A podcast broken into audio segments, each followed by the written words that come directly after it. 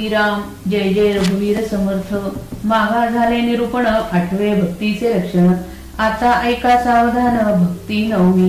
नवमी निवेदन जाणावे आत्मनिवेदन करावे. तेही सांगिजेल स्वभावे प्रांजळ करुणी ऐका निवेदनाचे लक्षण देवासी व्हावे आपण. करावे तत्व विवरण म्हणीजे कळे. मी भक्त ऐसे म्हणावे आणि विभक्तपणेची भजावे. हे अवघेची जाणावे विलक्षण. लक्षण असोन विलक्षण ज्ञान असोन अज्ञान भक्त असोन विभक्तपण ते हे ऐसे. भक्त म्हणजे विभक्त नव्हे आणि विभक्त म्हणजे म्हणजे भक्त नव्हे. विचारे विण काहीच नव्हे समाधान. तस्मात करावा तस्मात विचार करावा देव कोण तो ओळखावा. आपला आपण शोधावा शोध घ्यावा अंतर्यामी. मी कोण ऐसा निवाडा पाहो जातात तत्व झाडा विचार करिता उघडा आपण नाही. तत्वे तत्व जेव्हा सरे तेव्हा आपण कैसा उरे. आत्मनिवेदन येणे प्रकारे सहजची झाले तत्वरूप सकळ भासे विवेक पाहता निरसे. प्रकृती निरासे आत्मा असे आपण कैसा. एक मुख्य परमेश्वर दुसरी प्रकृती जगदाकारू. तिसरा आपण कैसा चोरू आणि ला मध्ये ऐसे हे सिद्धीच ऐसे हे सिद्धीच असता। ना नाथिली लागे देहहंता परंतु विचारे पाहो जाता काहीच नसे। पाहता तत्व विवंचना पिंड ब्रह्मांड तत्वरचना विश्वाकारे व्यक्ती नाना तत्वे विस्तारली। तत्वे साक्षात साक्षत्वे ओसरती साक्षत्व नुरे आत्मप्रचिती। आत्मा असे आदि अंती आपण कैसा। आत्मा एक स्वानंद घन आणि अहमात्मा हे वचन. तरी मग आपण कैसा भिन्न उरला तेथे? सोहम हसा हे उत्तर याचे पहावे अर्थांतर. पाहता आत्म्याचा विचार आपण कैसा तेथे? आत्मा निर्गुण निरंजन तयासी असावे अनन्य. अनन्य म्हणजे नाही अन्य आपण कैसा तेथे? आत्मा म्हणजे तो अद्वैत जेथे नाही द्वैताद्वैत. तेथे मीपणाचा हेत उरला कैसा आत्मा पूर्णत्वे परिपूर्ण जेथे नाही गुणागुण निखळ निर्गुणी आपण कोण कैसा? त्वंपद तत्पद असी पद निरसुनी सकळ भेदाभेद. वस्तू ठाईची अभेद आपण कैसा? निरसिता जीव शिव उपाधी जीव शिवाची कैसे आधी? स्वरूपी होता दृढ बुद्धी आपण कैसा? आपण मिथ्या साच देव देव भक्त अनन्य भाव. या वचनाचा अभिप्राव अनुभवी जाणती. या नाव आत्मनिवेदन ज्ञानियांचे समाधान. नवमे भक्तीचे लक्षण निरोपिले. पंचभूतांमध्ये आकाश सकळ देवांमध्ये जगदीश. नवविधा भक्तीमध्ये विशेष भक्ती नवमी. नवमी भक्ती आत्मनिवेदन न होता न चुके जन्म मरण हे वचन सत्य प्रमाण अन्यथा नव्हे. ऐसी हे नवविधा भक्ती केल्या पाविजे सायोज्य मुक्ती. सायोज्य मुक्ती सकल्पांती चरण नाही. तीही मुक्तीचा आहे चरण सायोज्य मुक्ती अचळ जाण. त्रैलोक्यास होता निर्वाण सायोज्य मुक्ती चळेना अवघिया चत्वार मुक्ती वेदशास्त्रे बोलती. तयामध्ये तीन नासती चौथी ते अविनाश. पहिली मुक्ती ते स्वलोकता दुसरी ते समीपता तिसरी ते स्वरूपता चौथी सायोज्य मुक्ती ऐसिया चत्वार मुक्ती भगवत भजने प्राणी पावती हेची निरूपण प्रांजळ श्रोती सावध पुढे परिसावे. मागील समासात आठवी भक्ती कशी असते याचे वर्णन झाले. आता नववी भक्ती कशी असते ते लक्ष देऊन ऐकावे. निवेदनाला नवमी भक्ती म्हणतात. आत्मनिवेदन करावे ते सोपे व स्पष्ट करून सांगतो. नि अधिक विध म्हणजे समर्पण करणे ताब्यात किंवा हातात देणे कोणाकडे सोपविणे या धातूपासून निवेदन शब्द बनतो. आत्मनिवेदन आपण स्वतःला सर्वस्वी भगवंताला समर्पण करावे त्याच्या हाती सोपवणे किंवा ताब्यात त्याच्या ताब्यात देणे.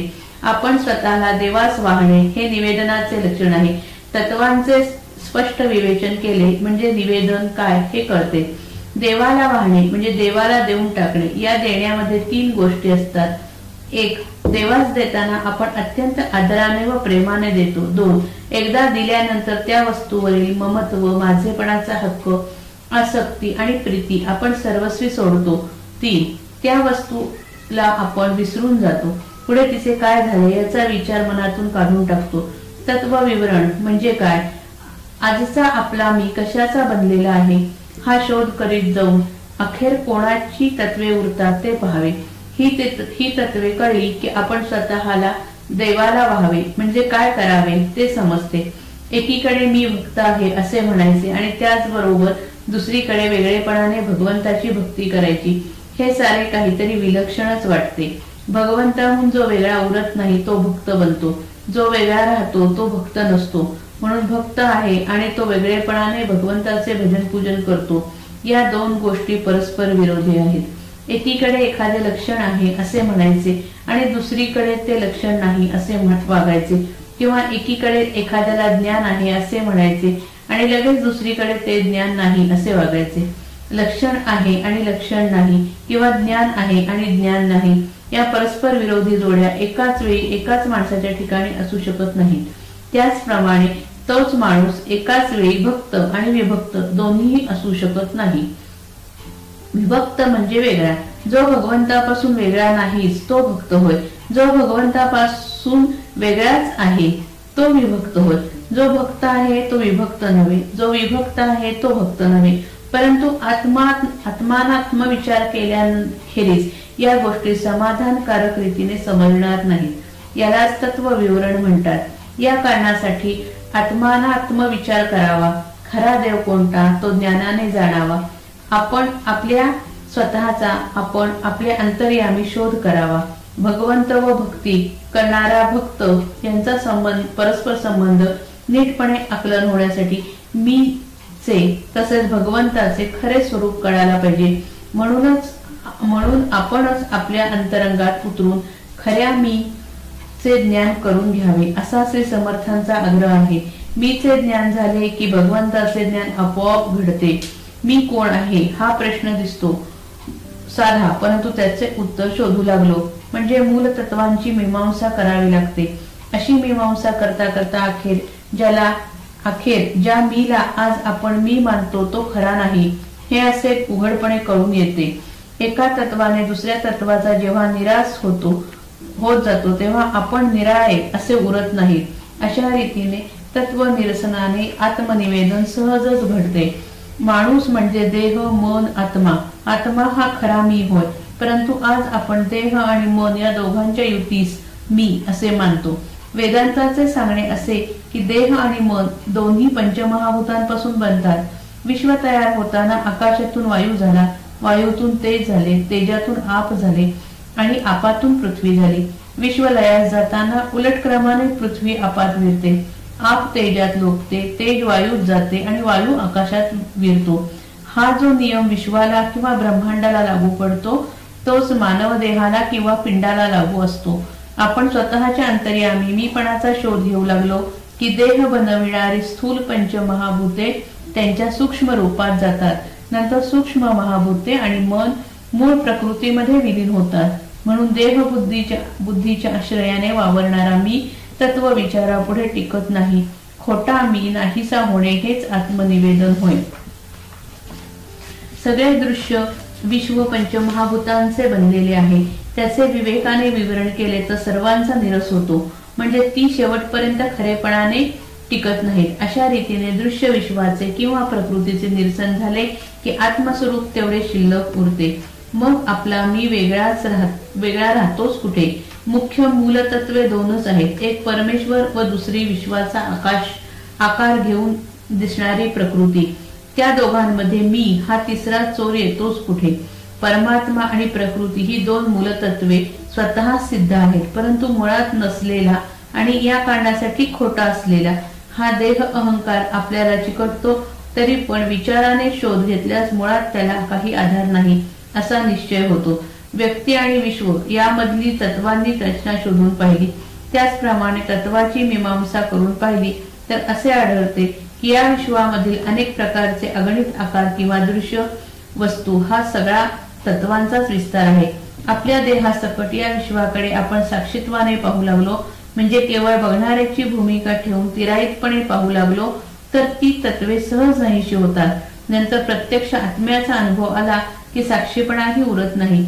विश्वाच्या आरंभी केवळ आत्माच होता तसंच विश्वाच्या शेवटी सुद्धा केवळ आत्माच शिल्लक राहतो. हे जर खरे तर आपल्या मीपणाला वेगळे अस्तित्व राहतच नाही.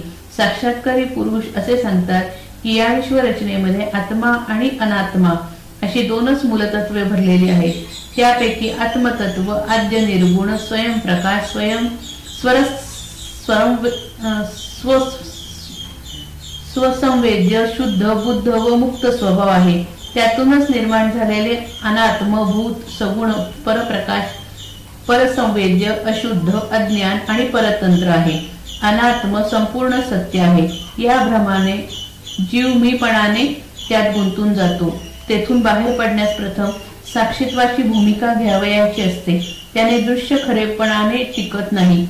असत्यपणाने ते ओसरते. ते ओसरले की साक्षीत्व मूळ आत्मस्वरूपात अंतर्धान पावते. या सगळ्या प्रक्रियेमध्ये आपल्या मीपणाला कोठेही स्थान नाही. ही गोष्ट श्री समर्थांना स्पष्ट करायची आहे. कारण मीपणा विरणे हे आत्मनिवेदनाचे मर्म आहे. आत्मा सगळीकडे व्यापून आहे. आपल्या आनंदाने तो संपूर्ण भरलेला आहे. आणि मीच तो आत्मा आहे असे श्रुती सांगते. म्हणजे खरा मी सगळीकडे व्यापून आहे व स्वानंदाने संपूर्ण भरलेला आहे. हे जर खरे तर मी आणखी कोणी निराळा असू शकत नाही म्हणून देहाचा अहंकार असत्य आहे. कोहम या प्रश्नाचे उत्तर सोहम हंसह. मी कोण? या प्रश्नाचे उत्तर तो मी व मी तो असे आहे. या उत्तरांमध्ये भरून असणारा सगळा अर्थ उकलून पाहावा. आत्म्याच्या विचारात शिरले की मी आणखी कोणी निराळा आहे असे सिद्ध होत नाही. सोहम म्हणजे मी तो मी म्हणजे तो आत्मा मी आहे. आत्मा निर्गुण व निरंजन म्हणजे दृश्याच्या पलीकडे व मलरहित आहे. मी तोच असल्याने त्याच्याशी अनन्य आहे. अनन्य म्हणजे मी व तो वेगळे नाही. अगदी एकरूप आहोत. हे जर खरे तर मी कोणी निराळा वेगळा असे कसे म्हणता येईल? म्हणून देह अहंकार मुळीच असत्य आहे. आत्म अद्वैत आहे. अद्वैत म्हणजे द्वैत नाही ते. ज्या दुसरेपणा नाही ते. अनात्म्याच्या प्रांतामध्ये जिकडे तिकडे द्वैत दुसरेपणा अनेकपणा पसरलेला आहे. मी आणि तू यांचे वेगळेपण असल्या वाचून अनात्म्याचे पाऊल हलतच नाही. आत्म्याच्या प्रांतात मी तू तूच असल्याने तेथेच वेगळेपणाला वावच नाही. आपण द्वैताच्या साम्राज्यात आहोत म्हणून आत्म्याला अद्वैत म्हणायचे. असल्याने तेथे अद्वैत म्हणायचे. कारण द्वैताचा स्पर्श होऊ देत नाही. खरे पाहिले तर आत्म्याला द्वैत आणि अद्वैत या दोन्हीचा स्पर्श नाही. असे जर आहे तर आणखी वेगळ्या वेगळ्या मीपणाचे कारण असूच शकत नाही. म्हणून देह अहंकार असत्य आहे. आत्मा सर्व बाजूंनी परिपूर्ण आहे. तो मूर्तिमंत पूर्णता आहे. तेथे गुण व अगुण दोन्हीही नाहीत. मानवी बुद्धीला गुणा वाचून वस्तूची कल्पनाच करता येत नाही. म्हणून सर्व अनात्म वस्तू आपण सगुण म्हणतो. पण आत्मवस्तू मानवी कल्पनांच्या पलीकडे असल्याने आपण तिला निर्गुण म्हणतो. वास्तविक आत्मस्वरूप गुण व अगुण या कल्पनेपासून सदा मुक्त आहे. असे जे निव्वळ निर्गुण आत्मस्वरूप त्यामध्ये मी देह आहे मी क्षुद्र सगुण कल्पना कशी असणार? अर्थात ती असूच शकत नाही. म्हणून देहा देह अहंता असत्य आहे. निखळ निर्गुण हा श्री समर्थांचा शब्द प्रयोग मोठाच अर्थपूर्ण आहे. असे उपदेश उपनिषदातील स्वानुभवाचे महावाक्य आहे. यामधील तीनही पदांचे उल्लंघन करून जो आत्मस्वरूपापर्यंत पोहोचला त्याला भेद व अभेद दोन्ही लटके होतात. वास्तविक वास्तविक आत्मवस्तू मुळातच भेद भेदरहित असल्याने तिला भेद आणि अभेद स्पर्श करीत नाही. ती आत्मवस्तू जो आपण अंगे जो आपण अंगे बनला त्याला मी देह आहे अशी मीपणाची निराळी अवस्था कशी असणार? म्हणून मीपणा असत्य आहे. मी जीव आहे तो शिव आहे. हा विद्या अविद्या यांनी निर्माण केलेला भेद आहे. त्या भेदाची उपाधी नाहीशी केली तर मूळ आत्मस्वरूपात जीवशिव असा भेद नाही हे ध्यानात येईल. जीवशिव भेदरहित असलेला आत्मा हेच आपले खरे स्वरूप आहे. असा निश्चय झाला की मग मी देह आहे असा निराळा मीपणा उरतच नाही. म्हणून आपण कोणी निराळे ही देह अहंता असत्य आहे. दृश्य जगामध्ये सामान्य व विशेष यांचे राज्य चालते. अनेक व्यक्तींना एकच सामान्य व्यापून असते. उदाहरणार्थ अनेक माणसे ही विशेष तर त्यांना व्यापून असणारा माणूस कोण? माणूसपणा हे सामान्य होय. याच रीतीने जगात वावरणारे सर्व जीव हे विशेष तर त्यांना चैतन्यपणाने व्यापून असणारे व उरणारे सामान्य म्हणजे शिव होय. जीव आणि शिव एकमेकांवर अवलंबून असतात. दोघांमध्ये भेद आहे तसाच अभेद पण आहे.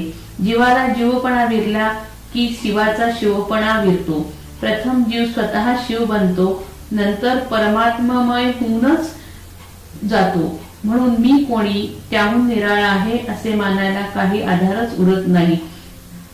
मी देह आहे या भावनेमुळे आपण कोणी निराळे आहोत स्वतंत्र आहोत असा जो आपला दृढ विश्वास असतो तो भ्रम असतो तो अगदी असत्य आहे.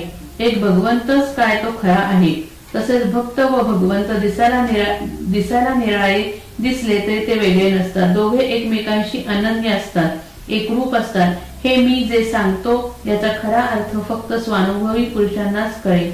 भक्ताने आपला संपूर्ण मीपणा भगवंताला वाहणे व त्याच्याशी संपूर्णपणे एकरूप होऊन जाणे यास आत्मनिवेदन म्हणतात. आत्मनिवेदनानेच ज्ञानी पुरुषांना समाधान लाभते. नवव्या भक्तीचे लक्षण येथपर्यंत सांगितले.